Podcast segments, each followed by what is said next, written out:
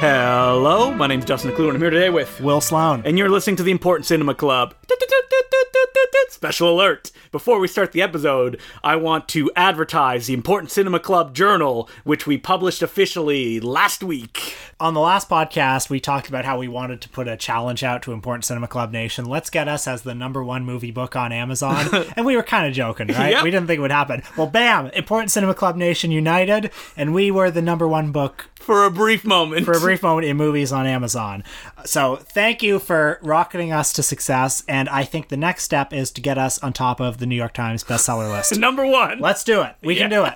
As long as people go to Amazon.ca, Amazon.com, Amazon.uk, Amazon.de. Yep. Yeah. And they buy the Important Cinema Club Journal for the low, low price of whatever it is on the platform that you're on, because it's all different. It's twelve dollars US. I know yeah, that. it's about fifteen dollars and change Canadian. Yeah. and you'll get it in a few days, as we've seen from a bunch of people who were nice enough to text us images of them reading copies of the journal. classic articles about everything you could possibly want. And hey, we've actually got a launch coming up on Sunday, February 24th at the Imperial Pub in the heart of downtown Toronto. Dundas Station, if you're going by the subway. Justin and I will be hosting a soiree at which we will record a live episode of the podcast. On the Oscars. because we are on the same day as the Oscars. Uh, before though, so yes, you know, we're getting you primed up for it. yeah, we'll be doing a, a, a little episode talking about the history of that wonderful annual ceremony. You sarcastically talk about the Oscars all the time, and I know better than anyone that you love it. I you watch it every with all year. your heart. And then Justin and I will each be doing a presentation on a facet of cinema history that fascinates us.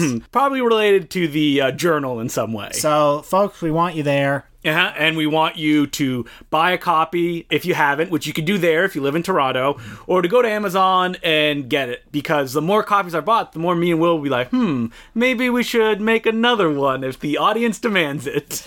And remember, folks, all proceeds go to Jeff Bezos, who will use the money to greenlight Wonder Wheel 2.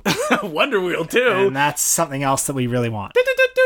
Whoa, new news. Woody Allen is suing Amazon for canceling his contract. Uh oh, well, I guess you have to buy our, our uh, publication so that Jeff Bezos can fund his lawsuit against Woody Allen. How much is Woody Allen suing him for again? $68 million. Oh my god. All he right. gets every penny. All right.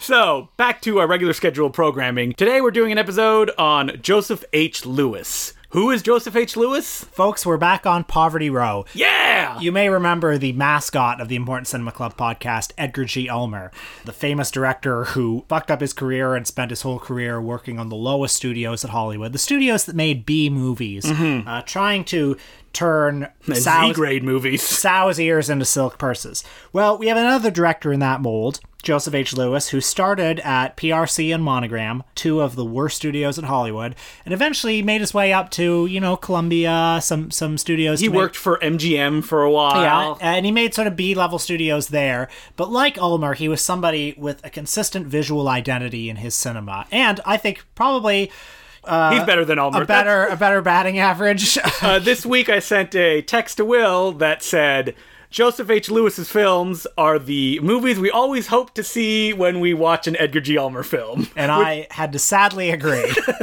And Joseph H. Lewis is most famous for Gun Crazy. That's the one that everybody knows him for. you know, the first time I saw a Joseph H. Lewis movie, it was the 1941 Bela Lugosi horror film, The Invisible Ghost. One of the rare horror films that he made.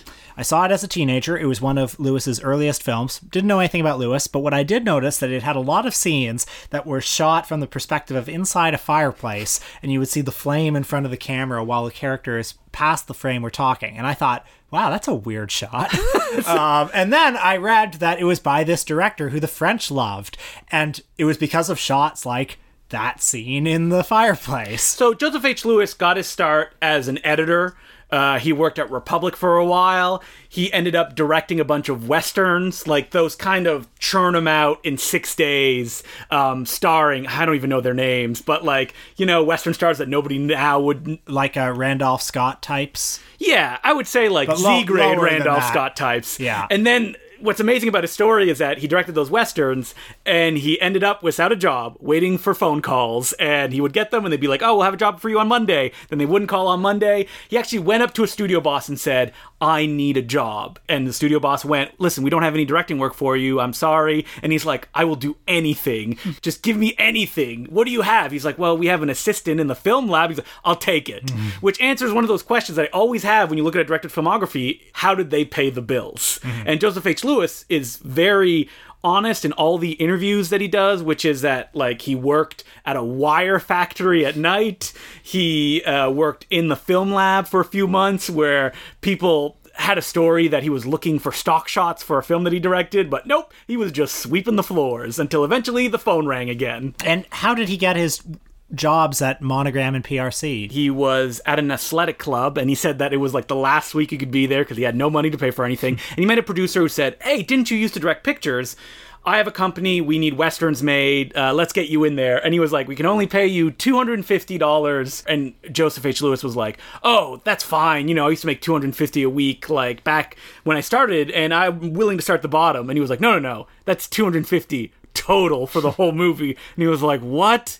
Okay, well, I don't have any more choices, so I guess I'm starting back at the bottom where they can pay me shit. And that's what in 1940 dollars. Yeah, I made a calculation and it wasn't that much. It was something like two thousand dollars to like direct a film. So, folks, um, if there are any film producers out there who want to hire Justin to make a feature film and you pay him $250, I guarantee you he will take it. yeah, probably. So he went back into the Western mill, just churning out these kind of not generic pop boilers, but just the scripts were lame. And he was famous for being Wagon Wheel Joe, where anytime he had a shot that he needed to spice things up a little bit, he had like a box of wagon wheels that he carried around with him, and he would put one in the bottom of the frame to create like depth in the image. So there'd be a wagon wheel, and you'd see through it at the characters to the point that the producers were like, "We hate Wagon Wheel Joe." He cannot work for us because he's going to shoot everything through wagon wheels. This is the key thing to know about Joseph H. Hmm. Lewis. This is the visual signature of his films. He loves shooting through stuff. he likes something in the extreme foreground and then something in the extreme background. and whenever I see it, it's like Spike Lee with his shot of like people on the moving sidewalk.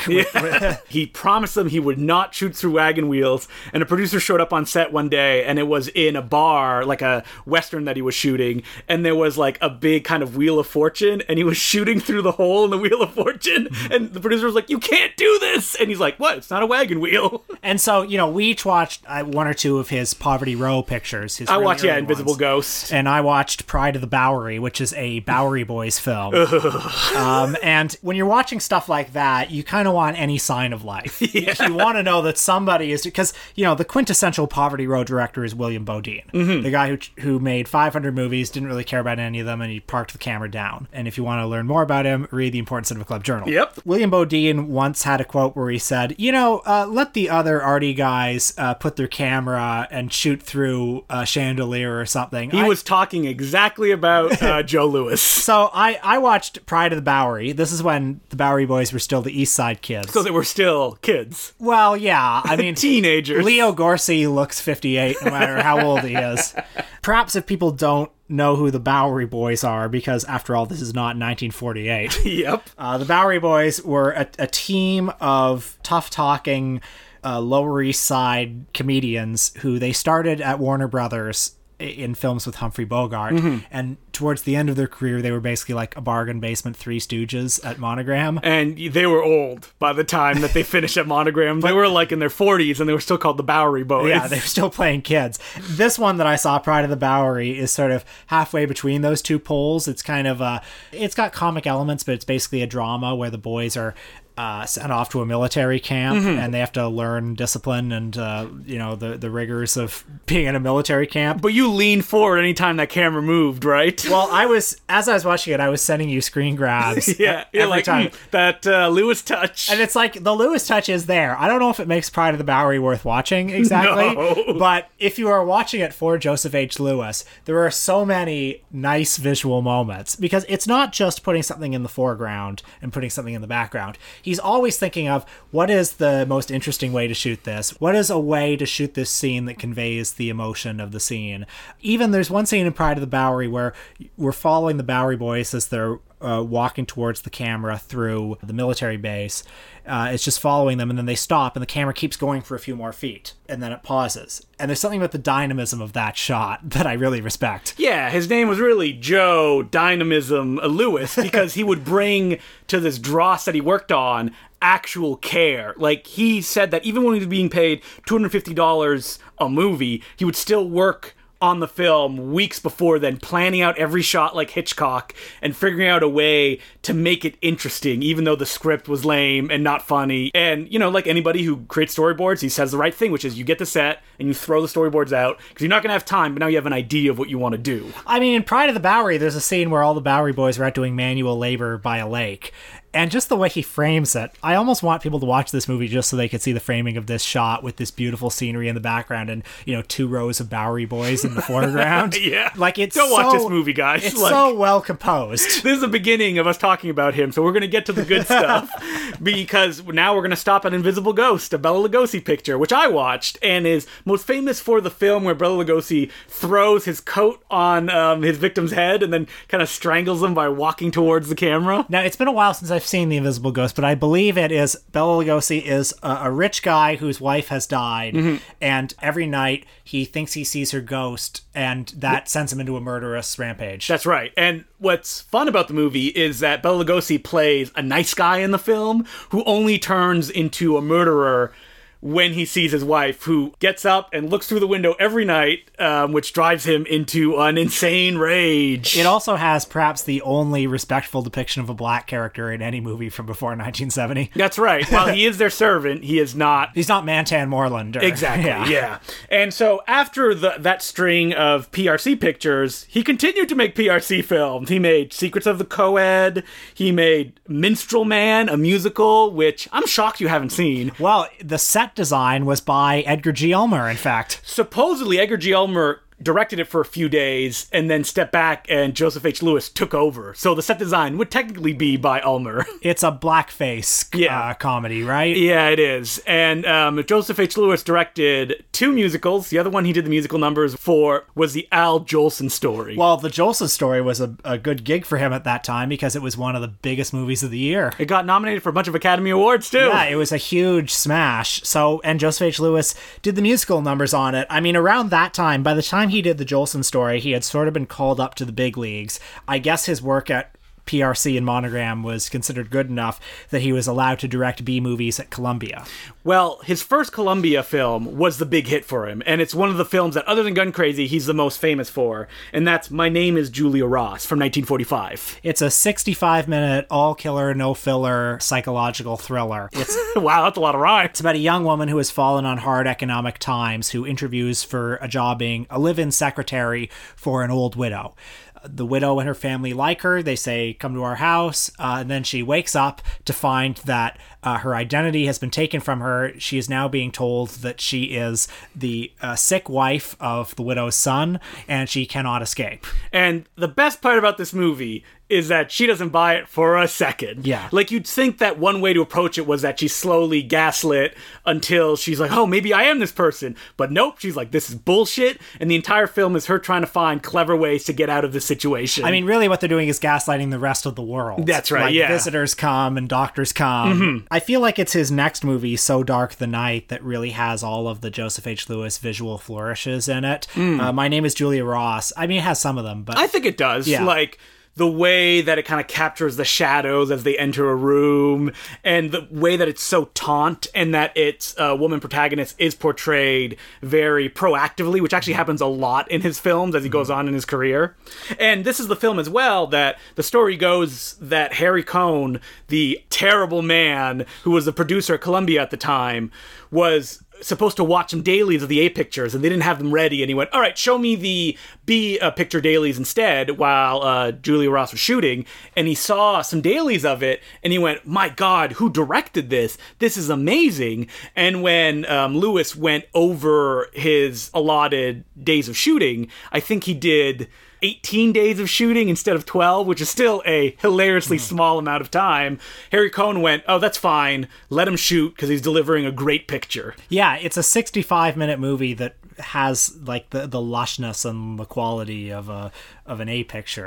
And like you mentioned, So Dark the Night, that was the one that kind of Lewis's style is all over it. Now, he's a director that until the end of his career took great joy in using as little as possible to imply setting and mood. I mean, So Dark the Night is famous for there's a French village in the movie, and the way that Lewis went about it is that there was a bombed out uh, set that they had used on a war picture, and he figured out the exact angles that he wanted to use. So he just built backdrops. Um, at one point, someone's looking out a window, and the way that he did it was that he showed the reflection of the cars moving to make it look like there's a city behind them.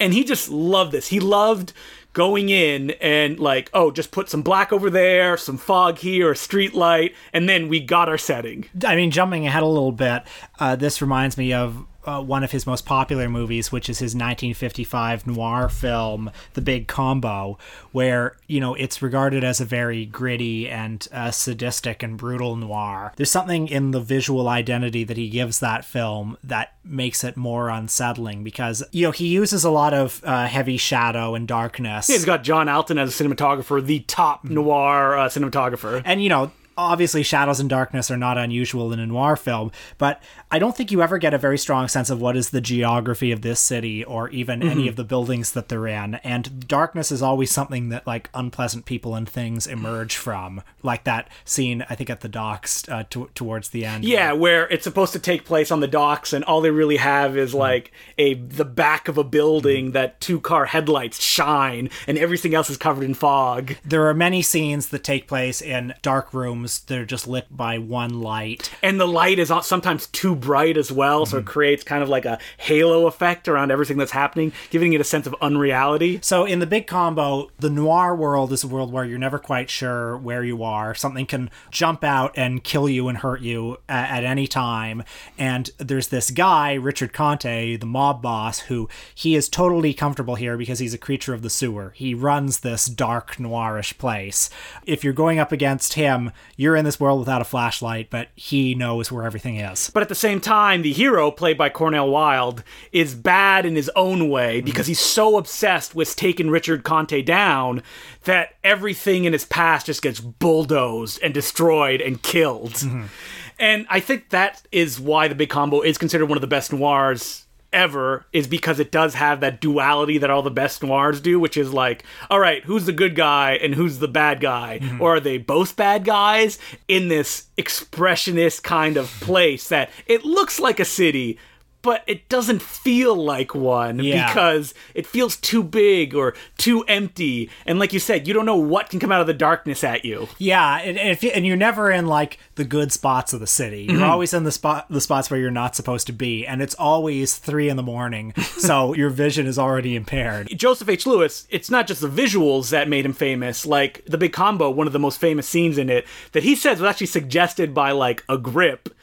There's a murder sequence where one of the characters wears an earpiece the entire film, and the baddie goes, All right, you don't need to hear yourself die. And he takes the earpiece out, which then everything goes silent. I think you hear a slight hum in the background as that character is murdered, Yeah. which is like great kind of uh, genre defying stuff. His most famous movie, though, as we said, is Gun Crazy from 1949, which uh, this is a noir, right? Would you call this guaranteed, yeah, yeah. yeah. You know, the influence of this movie is all over, like the early Jean-Luc Godard movies, a lot of the new wave, Bonnie and Clyde as well, not just for the story, but for the sort of Well, the way that it was made. like the free and energetic style. You mentioned Gun Crazy. You mentioned one scene slash shot, which is the bank robbery. Um, you'll hear people like Martin Scorsese just talk like excitedly about this scene, which is Joseph H. Lewis had to shoot a bank robbery, and he was like, "Oh man, I don't know if I'm gonna have time to do all this or how to make it dynamic." So what he ended up doing was shooting all of it from the back of a car. That starts with them on the road. They wait in front of the bank. Then They struggle to find a parking spot. yeah, that's right. And then they go rob the bank, but we stay in the car the entire time until the person comes out, things kind of go wrong, and a chase begins. And you may think, oh, wow, how could nobody think of this before? But Joseph H. Lewis doesn't just shoot from the back of a car. He rented a stretch limo and he put the camera on greased wooden boards mm-hmm. so you can actually dolly in and out of the car mm-hmm. to punctuate dramatic moments, which is like what really makes it. And like long takes are obviously cool. Uh, but what really separates this one too is the fact that it's on real streets and people are real really driving, so there's that sense of danger as well. Like supposedly you can hear someone scream they're robbing the bank! And that wasn't an extra because they didn't block off the streets even though that according to them they also had people on the car with boom mics to get the audio once they left the the car. I would also like to direct people's attention to another famous scene of the film. Well, first, I should say that the movie is about this young man who, ever since he was a kid, has been obsessed with guns, loves guns. not in a violent way though in a way that he just loves shooting things And he loves holding the thing in his hand, uh, you know, to the point where he got in trouble for robbing, like throwing a brick in the window of a store and trying to steal a gun. So he was, you know, sent off to military school or wherever he was sent off to until he was 18. And then, as uh, an 18, 19 year old, he goes to a circus and he meets this As one woman. does. yeah. He meets this woman, this sharpshooter, uh, who is the only person around who is almost as good a shooter as him. And he challenges her to a duel. Who can do the best sharpshooting? And they each like put matches on their heads. Um, and, and what a great scene so good. Okay, the scene where she is shooting for the first time. Lewis positions his camera in such a way that while she's shooting, it's kind of a low angle shot where you sort of see her from behind. What is the most prominent thing on her body that is at the center of the frame that we're looking at? It's her backside. She's firing the gun. You see her, you see her backside, you see her smiling, and then it keeps cutting back to him in the audience. And visually, he is linking the gun with sex. And you were supposed to, as a viewer, look at her uh, lovely body and associate that with the gunfire. And he's he's visually communicating to you without saying it that you are going to find this gun sexually attractive, just like he does. even in that scene, you never step out of the perspective of the man when he is shooting or being shot at.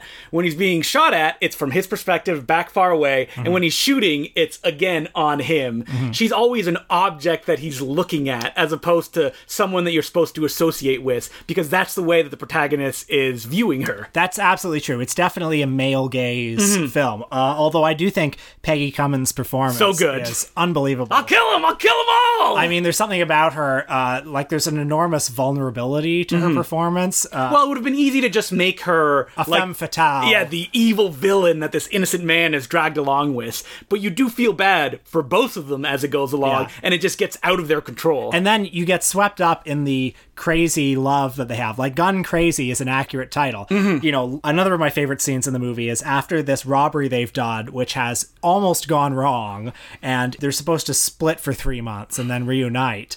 And they really do need to split for three months if they're going to reunite because things have gone bad enough that if they don't split, they're going to get caught.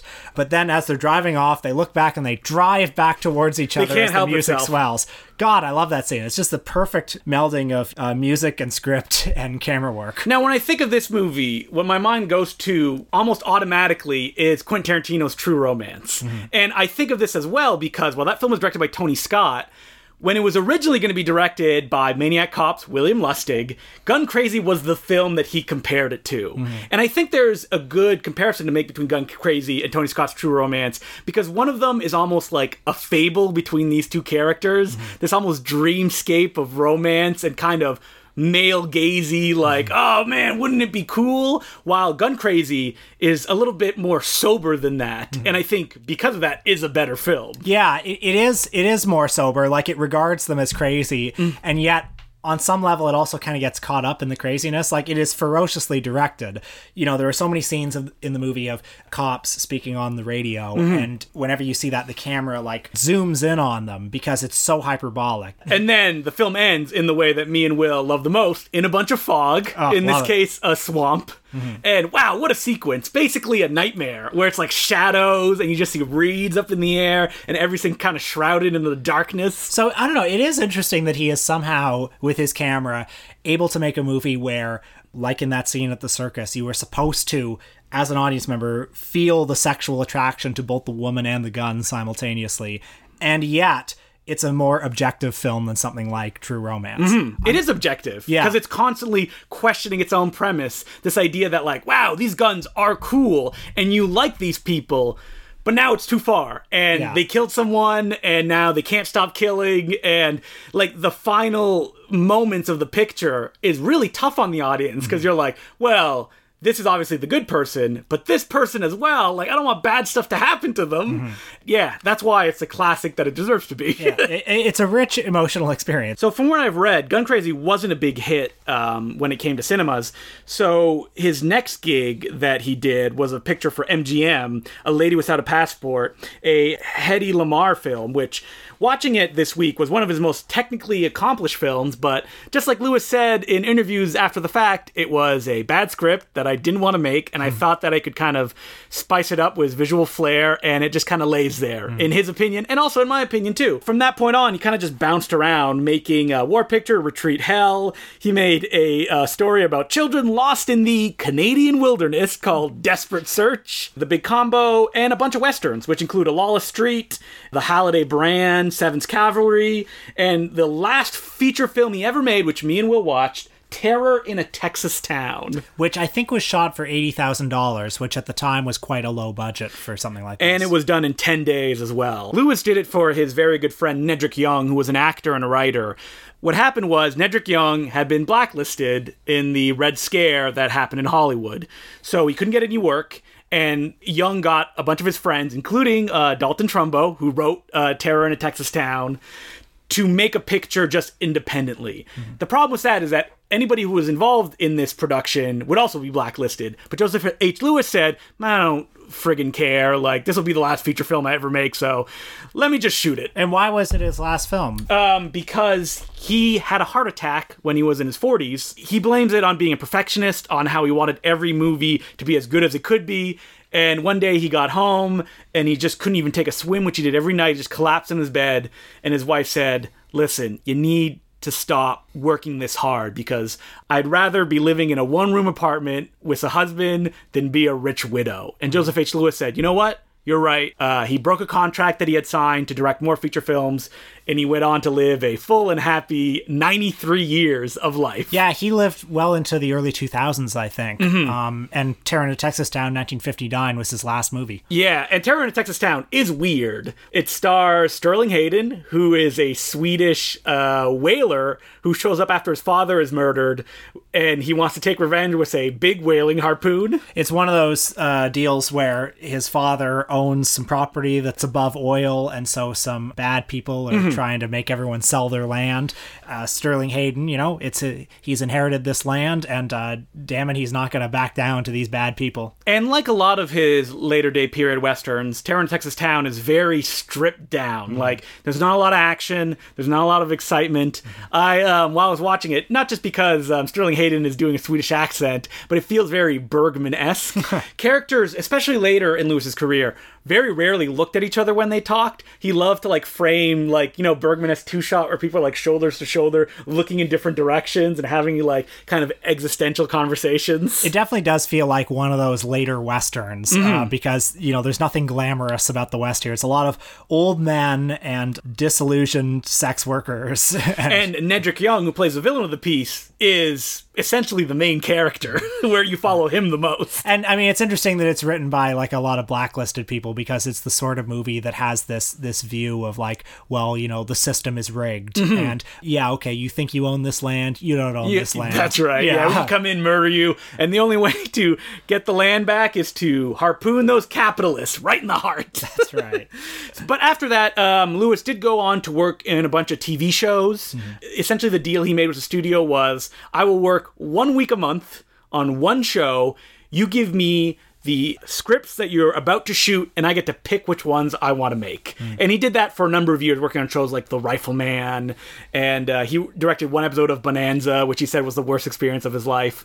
And like his best TV shows are like mini movies. Like there's one that I watched, and The Devil Make Five, uh, an episode of The Rifleman, which is all about Chuck Connors, the titular rifleman, wakes up in his sleeping bag with a rattlesnake in it. So the other three characters have to figure out a way to get the rattlesnake off Chuck Connors, who cannot talk, cannot move, because if he does, he could be bit and he could die.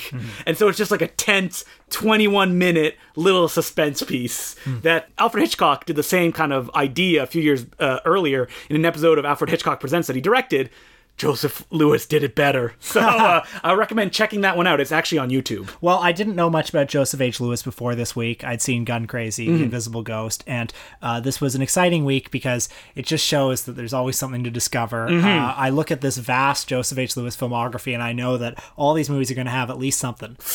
Yeah, yeah. So, I mean, you know, Pride of the Bowery, a lot of nice shots. I, I checked out his uh, Anna May Wong film Bombs Over Burma, which is very dull. But what's interesting about it is that it starts with like four minutes of Mandarin, where the characters who are Chinese are actually speaking their own language, which was a rarity for a time like that. And then it slowly kind of transitions into English in the way that The Hunt for Red October does.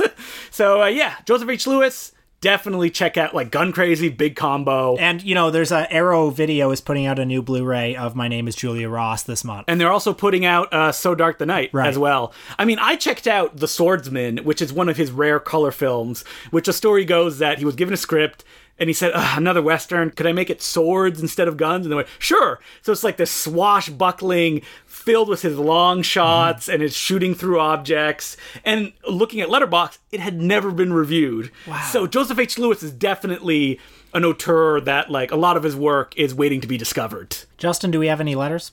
Yes, we do. Uh, as per usual, you can send us letters at importantcinemaclubpodcast at gmail.com. The first letter is from Zanik Height, and he says, Hello, Justin and Will. As a longtime listener, I first wanted to thank you for the hours of informative entertainment you two provide on a weekly basis. After finding a link to your show online, someone recommended you as two very nice Canadians talking about movies.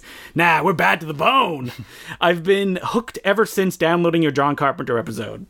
Just this week, I managed to clear an entire backlog for both the main show and Patreon episodes, and finally managed to watch Teddy Bomb and Impossible Horror in a back to back evening screening. Wow, thank you very much. Uh, I just want to interrupt here that the Important Cinema Club Journal actually has the diaries that I wrote. Uh, while I made Teddy Bomb, included as an article, and man, those uh, journals are depressing. Watch Justin's relationship crumble. yeah, many relationships. My hedonistic binge watching of your media was rewarded twofold in the Super Show airing online recently and your book release today. Needless to say, you have a fan for life in this humble moviegoer, and I anxiously await the delivery of my copy of the Important Cinema Club Journal. Oh, thank you. A question I have had for a while, and apologies if you addressed this already in an early episode. How do you prioritize and pick what movies you watch in your free time? Clearly, the field of choice is reduced to a director's or actor's field of work and or theme genre when recording an episode. But outside of the podcast field, how do you make your picks? I have found 2019 so far to be slow on theater pickings, and I can't justify bandwagoning to catch re-screenings of Oscar-nominated films. Yet every time I open Letterboxd to my watch list or any queue I have on a streaming service, I am overwhelmed with options, even when pared down by my own hand, and I often find myself settling on the shortest runtime I can find after burning so much time searching. Any tips or tricks on streamlining the path to a successful movie night when choices abound? Well, you're not alone. Many of us have chosen based on running time. And oftentimes I've been like, oh man, I can't watch, wait to watch all these movies. And I make long lists. And then when I finally have a, free moment, I'm like, "Oh, I don't want to watch any of these movies. Uh, it happens to me all the time. I guess I'll just watch, I don't know, The Invisible Ghost or something like that. uh, I would say just watch whatever you're feeling like watching at that moment. Mm-hmm. Very simple. I actually wrote in the Important Cinema Club newsletter that went out to $10 Patreon subscribers, unrelated to this letter, an article that is like, what do I watch when I'm in a particular mood? Hmm. So it'd be like, you know, when you get home on a Friday or after a long day of work, what kind of movie do I find works best for me? So you can see that if you are a newsletter subscriber. But other than that, it's hard, man. Like every time I try to create a system where I'm like, okay, this is how I'm going to challenge myself and create balance, eventually you're like, this is so hard. like, why can't I just watch something easy? And then it just crumbles around me, and I have to force myself not just to watch Hong Kong action cinema um, day in and day out. I say if you have a glimmer of a feeling that you want to challenge yourself, follow it. do it and you'll probably come out happier at the end of the day because you will feel like shit if all you watch is the one thing that you like and i'm not even joking like you won't probably consciously recognize that but you're gonna be like i don't even want to watch movies anymore because you just like you activated that pleasure center too many times Yeah, but also don't don't stress out about it too much. Nah, I mean, just watch what you have time to watch, and don't feel like you need to watch a bunch of stuff just to like to fit in with people. 'Cause guess what? It doesn't matter. Yeah. Just watch what you like to watch. Also, I would love to hear a Patreon episode or your opinion on any of the works of the following directors. Alex Garland, Jeremy Saulnier, Lynn Ramsey, or Adam Wingard if they merit your attention. I grouped these directors together since they stand out as a collection of filmmakers that brought me great appreciation for the art as a whole with their first one or two movies, but also who I live in fear of disappearing into the studio streaming system. And it may be too late for Wingard of New Blair Witch and Godzilla vs. King Kong fame. Keep up the excellent work, and I can't wait to see what this year has in store for the ICC lineup. Your humble listener, Zenik. Well, thank you very much for the letter, Zenik. Uh, I feel like I would like to do a Lynn Ramsey episode. It'd be easy too. She hasn't made that many feature films. Sure. Uh, as far as the other ones, they're all pretty they're, new. They're new. Yeah, Jeremy Saulnier, I don't quite have a good handle on yet. He's Yeah. only made one or two. Yeah. He has. He has actually been the cinematographer for a lot of films, which gives like another different perspective. Yeah, Jeremy Saulnier. He has Murder Party. He has Green Blue Book. Ruin. Uh, not Green Book. Not Green Green Room. Green Room. Man, Jerry Saul- Saulnier's Green Book. Love it. And he also has Hold the Dark, which came out on Okay. Netflix, which I did not like. But um, yeah, once he has a few more films under his belt, I would definitely like to do an episode on him. So our next letter is from Paul Konetsky, and it goes, Hey, Will and Justin, or is it Justin and Will? I just discovered your podcast, and I'm Stop planting seeds of discontent. and I'm enjoying it immensely. So much that I purchased your new book from Amazon. It's arriving tomorrow afternoon. Being relatively new to your show, I've listened to about a dozen episodes this last week. Oh, it's too much. Too much. Uh, you'll be contaminated. For all I know, you've already been asked these questions, but just in case. How do you guys manage to retain what seems like an ungodly amount of arcane movie trivia? Implants, drugs, or do you just do a lot of prep before each podcast? Regardless, I'm in awe. I know some pretty hardcore film buffs, and I fancy myself one as well, but nobody I know can spew out facts as quickly as you guys can. You're like Tarantino's on steroids. That's because we're so buff. If there's a secret to your amazing memory skills, please share. There is no secret. Uh, we have forgotten most of the things that we have talked about. I've said this before, but did you know we did a Guy Maddin episode? What did we talk on that episode? Crazy. I think I remember the things worth knowing. to be quite honest, Will is good with dates and names. I am not, but I can. I'm pretty good with like who directed a film and titles of films. I will say that like there is no filmmaker that I can name that you haven't heard of. That's true. Yeah. and I think vice versa. Mm-hmm. Right? Yeah. We're well matched. Anytime that like I get excited of a new filmmaker that like you haven't heard of or I haven't heard of, that's like a moment where like, yeah, we throw like a little party. Yeah. There's nothing more exciting than seeing a list and I'm like, who is that? And then, you know, usually by the next week one of us will have Oh, yeah. watched Robert Florey was one that you shared with me like a little while back Yeah. that I'd never heard of. And you uh, mentioned Don Dohler, and now I've just bought his, uh, his Did you? On Blu-ray, and I'm looking forward to to following that. Uh, there's just one more question here. It says, "Have you seen the movie Film Geek from 2005? I am embarrassed by how much of myself I can see in the titular character. Hopefully, I'm not quite as annoying. You guys remind me of him too, but you're definitely not as annoying. Anyway, if you've seen it, I'd love to hear your thoughts. If not, it's worth a look. I have not seen it, but I know of it. Yeah, me too. I should check it out though because we just watched that Cinemania documentary, Mm-hmm. and you know I think we both identified quite a bit with it, so it might be right up my alley. Thank you very much for the letter, Paul, and I hope that you listen to every single episode. And We really, Twice. and we really appreciate you uh, buying our book. Again, you can email us at Important Cinema Club Podcast if you have any questions. And for the first time on our Facebook group, after every episode is posted, I'm going to create a discussion thread on one of the movies we talked about that week.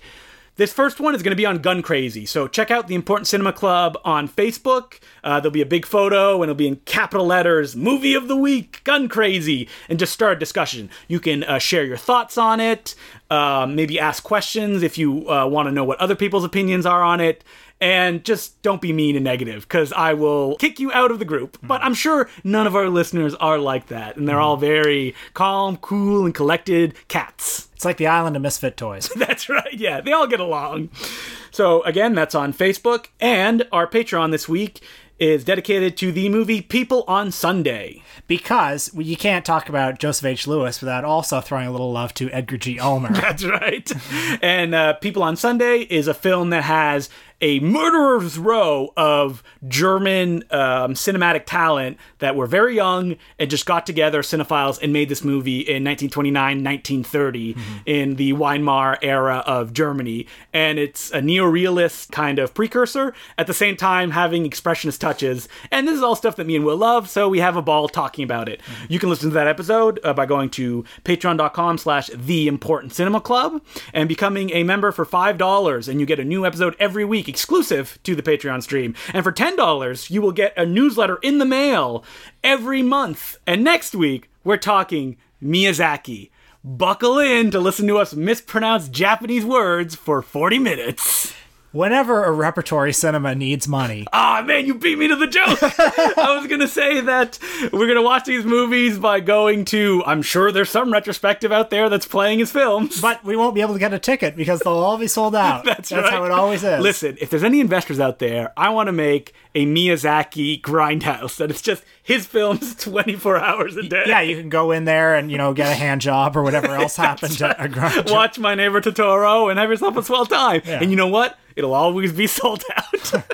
so yeah, so we're um, going to be doing his work, which I'm going to be honest, I haven't seen probably since high school. Miyazaki's one of those people who, yeah, he is entry level cinephile. You know, I think of his movies and I think of being in my parents' basement watching A Clockwork Orange for the first time, watching Fight Club for the first time, and then watching uh, Spirited Away. Spirited Away, you know, one of Which those. was everywhere when it came out because it was no- uh, nominated for Oscars. And I remember I went to the little mom and pop uh, video store in the small town where I lived, and they actually had copies of it, which blew my mind. Mm.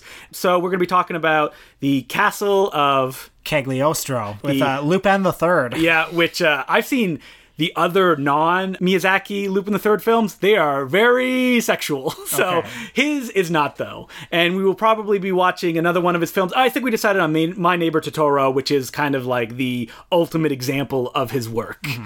And I'm sure I'm going to watch a whole bunch during the week as well because I don't remember them that well. They're like faint glimmers in my mind. He's a good filmmaker. You I know? mean, uh, Michael Keaton doing the main voice of the English dub on Porco Rosso. I love Porco Rosso. I Yeah. Love uh, Howl's Moving Castle. Um, yeah, Again, movies I haven't seen since high school. So um, we're going to go on a time machine, and we'll be with you next week when we have that discussion. And until then, my name's Josh Blue. I'm Will Sloan. Thanks for listening.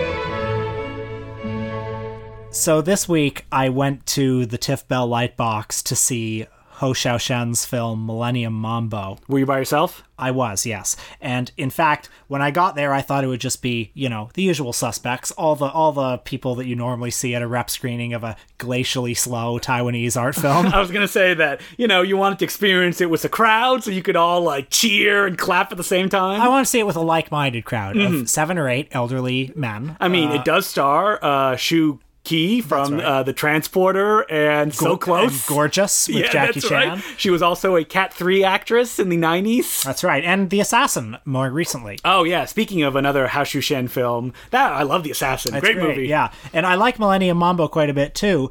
Um, but I was horrified when I got to the theater to discover that it was programmed as part of TIFF's Next Wave Festival. What's Tiff's next wave? It is for. I- I'm vamping here. I I know what it is. I know you do. It's uh, for youth by youth. Will's like, why didn't they call me? And you know, I realize I'm 30 years old now. I'm my hair is going gray. I am no longer youth. Going gray. My hair is already gray. there was a time not long ago when I would have been one of these kids. yeah. Uh, and Happy, now- wide-eyed for the future. I am I am old to them now, and that bothers me. so Um, when you walked in, were they like, "Oh man, look at this old guy, creepy"? Is he gonna sit beside one of us? nope, they didn't even notice me. yeah, you were invisible to them. You passed the 29-year-old barrier, and you became an invisible man. but they had it in Cinema 2, which is a big theater, and it was very busy. Mm. Lots of people there. And I thought, oh no, these kids don't know what they're in oh, for. Oh my God, you are an old man. Uh, well, okay, but I'm an old man with experience, right. right? Yeah. I've been around the block. Back in my day. So, you know, the movie starts, and of course the audience was quite polite and well behaved throughout, although the, the teens in my immediate vicinity did not like this movie. Did they start like texting? And I don't know. There was um, some texting. You know, in the second half of the movie, because this is a two hour movie, and if you're not into it, those are a long two hours. The teens behind me, in the second half, every time a scene started, you could hear one of them go, Uh, they weren't at least MST3King it or anything like that. No, no, I mean, how but- do you MST3K Millennium Mambo? There's not enough dialogue to bounce Yeah. off of. Um, but yeah, they were definitely not into it. And I was in this weird feeling of being like, superior. You're like, hmm, Not- well, I not- came here for the right reason. not superior because I want them to enjoy it. yeah, Um, you're right. Uh, and I also want them to have the right context for what it is because on the Facebook event for this it said consider the blueprint for Moonlight. and I'm sorry, it is not the blueprint for Moonlight. It has no relation to Moonlight. I'm sure Barry Jenkins likes it and I, Mm-hmm. he probably drew some influence from it, but in no way is the plot remotely similar. But I think that there's something noble about Next Wave programming a film that, for all intents intents and purposes, is more difficult Yeah. than what you would expect from something like TIFF Next Wave. That's true. Do you think maybe they just weren't prepared for it? That they were there because it's part of the festivities, and they're like, "Oh no." Possibly. I mean, it's a tough movie for ten o'clock at night as mm-hmm. well. It's it's a little slow, and you know, A little slow. Uh, but but also you know perhaps a lot of people at the theater liked it and i was just surrounded by the people who didn't. I do remember though it brought back memories of going to see three times when i was in high school. I think i was in grade 10 or 11 and i went downtown to see it and uh, you saw it three times. no. The, no his movie called three times. Okay. it's a Hou Hsiao-hsien film. I was like, man, I know you were such a mambo head. no. When i saw it three times in the theater i had never seen anything that slow before and i was i was that millennial so i'm also looking at these people behind me with a glimmer They're of probably not millennials. You realize that, right? Like you're a millennial. You're right. They're they're a millennial. No, they're not because they're like. I say you're right. I'm. I'm a millennial. They're Gen Z. Yeah, yeah. Like whatever your, it is. your memory and our ability to talk is already going in our late age. Yeah. Uh, so I definitely like recognized and empathized with that Hmm. feeling too, being confronted with something like this. But what I also remember is having been so appalled by three times, the movie stuck with me, Hmm. and then I sought out, like I sought out Millennium Mambo as a teenager, watching it, thinking, "What even is this? Like this doesn't it does it, it doesn't make sense to me that this is what a movie looks like." And now I love Ho Shan. So perhaps- a Stockholm syndrome. No, but there's a difference between them and you, which is that when you were a teenager and you saw this movie that you like trekked to Toronto to see, and it stuck with you, you were like, ah, it's it's bugging I want, me. I want to figure it out. Figure it out. If I'm yeah. a teen now, I'm like, I just go on the internet and look at something else different, and I won't think about that because something else could take up my time. Yeah, that's kids sad. these days. So, I mean, hopefully they do that and they go and try to discover more stuff. and hopefully some of them liked it too. I don't know. so, uh, Not good- a lot of walkouts. good on TIFF's Next Wave for programming. I mean, you can't walk out of like a TIFF Next Wave screening, can you? Wait, when did you see it? Because I was there when like festivities were going on. Yeah, you, you watched Dirty Ho, which I, I missed, although I, I'm halfway through it now. Uh, it is so good. very enjoyable. Dirty Ho is a Shaw Brothers martial arts movie. It's about a man named Ho. yes, Who's a- dirty because he's a- he's a con man. So I don't know what you guys are thinking. and it's uh, Gordon Liu, who is most famous for starring in 36 Chambers of Shaolin, and another guy. I don't remember what his name is. Uh, his he's credited as Yu Wang, Mm-hmm. but he's not Jimmy Wang Yu. No, he's not. And so the film is about. It's my favorite kind of setup for a Hong Kong film, which is like someone pretends that they're not good at martial arts in front of somebody else. Did you get to the sequence where they're drinking tea at one point? Yeah, yeah, yeah, yeah. And like that scene, what a tour de force, which is two characters drinking tea in a room filled with people, and they're fighting while still like pretending to like drink tea and Yeah. to pretend to be in this situation without letting anybody know that it's happening. It's like ballet. It's yeah, it's so good. And honestly, just look up the opening credits to Dirty Ho, and if you're not sold, then you're not going to be sold for this movie. you, I mean, I will not. We will never be, agree on anything if you're not sold on. I mean, this film was directed by Lau Kar-leung, who was the greatest action choreographer and I guess essentially martial arts director to like ever work ever. Mm-hmm. Because he is so good. in the fights in Dirty Ho, like there's another scene where they're like looking at art and the exact same situation plays out where they have to pretend to be like looking at art as they're doing mm-hmm. like gravity defying kind of balletic action choreography that just it just takes my breath away. And it was amazing to see with an audience at the lightbox because you could feel like the audience laugh not necessarily because it's a funny joke because it's not like that just at the amazement of what's happening mm-hmm. on screen like that this situation can continue to play out mm-hmm. and work and be so excellently choreographed. Mm-hmm. Ah just what an experience. And you can do it at home. Watch dirty ho great film. And millennium mambo. Sounds like a double bill to me. I know i haven't done this in a while but i'd really like to thank all of our patreon subscribers at the moment. So in quick succession as i mispronounce all of your names i'd like to thank jp McDevitt, mcdevick alex kleiss glenn stefani theodore schultz gc scotty gilmer michael hendra michael frollo tim vermeulen juha matula samuel sanchez lou s sinjin gregory dustin eisman nathaniel hendricks matt kludge ted rowland jeffrey Sigreese, david dean philip declue jesse shira david fior albert davis nate in st paul eddie averill stuart shepard sean glennis james smith william walker Xian John, Roy Bustle, Taylor, Jordan Cox, Stephanie Riopel, Nick, Anthony James Marshall, Jane Smith, Peter Gurn, CWW, Justin Haley, Miran Terzic, Todd Frazier, Anthony Saunders, Rory McCann, Even Furnace, David, Joe Kickass, Andrew Bolsover, Squeeze Squibbles, Michael Carroll, Zachary Ainsley, Douglas Patterson, Nason Woodsnicky, Jason Lenker, William Maudsley, Oliver Bulmer, Ned Grade, Chase Coach, Matt H., Elias Brander, JG Perry, Sean Enright, Mura, Wolf Walden, The Dread Lottery, Clint Eisinger, Michael Hess, Gregory Welda, Johnson Culp, Charles Yo, Daniel Dillon, George Mueller, Hank Okazi, Neil Broner, Chase P. Bernstein, Thomas Sikorsky, Malcolm Baum, Rory Anderson, June Demeen, Sam Story, Ted Kelly, David Straub, Ian Keese, Rick Kane, Geoff Jones, Brent Oliver, William Nairi Plastow, Alex P., Max Hunnam, Leslie Kyle, Kay Parrington, Ma- Mark Slutsley, Kaylin Kramer, Zach Fuller, Bennett Grace, Koshaw, Egan Christopher, Harris Frost, Callum Joe, Alex Lurd, Brad Johnson, Matthew Gadsby, Valerie, Joel McKaylee, Aaron Dawson, Tyler Plunkett, Jacob Consetta, Alan Butt, Seven, Ed Begley Jr., Alec Berg, Ralph, Daniel Bonneau, Gustav Riedel, Stephen Vag, Saul Immerman, Roy Denboer, Joe McGregor, Joe, Danny Ramone, Gabe Neville, Guy Nelson, Trey McKinley, Jan Graff, David Ibister, Turka Yulinen, Marco Balaban, Jacob Wallingford, Stuart Shivers, Alex Sinsay, Ian Dillingham, Daniel, Thomas Johnson, Kevin Senny, Emil Dirks, Emmett Krudus, Michael Spajanin, Zach H., Yoshi, Brian Burt, James Thatcher, William Buckingham, Michael Cho, Daniel Acosta, Alexander Ross, Ziad Bouassi, Lynn Kim, Amy, Jordan Christenberg, Serena Tetstone, Lucas Barwinzik, Ben Pope, Laurent Garepi, Alex Griffiths, John Semley, William Jones, Borja Perez, Dashiell Bove, Dom Simcola, Aaron Kelly, Liam James, Chris John, Gart, John Straczynski, Kay, John Paul McKenna, Jessen Fox, Etienne Grepeau, Graham, Ethan Vesby, Scott Turnbull, Jack Frayne Reed, Daryl Bartlett, Tyler Balsrope, Thomas Rostock, Terry McCarthy, Sam Murkowski, Andrew Ford, Brandon Lim, April Itmansky, David Springfield, Sam Lindgren, Rick Descartes, Tim Schofield, Jacob Peterson, Violet Luca, Jay Crosby, Zach Tennant, Cameron Maitland, Jacob Adam Dorkshelf, Chris Berube. Thank you very much for all being Patreon subscribers. We really appreciate it and it keeps us going. If you'd like to become a Patreon subscriber, you can do it at patreon.com slash the important cinema club.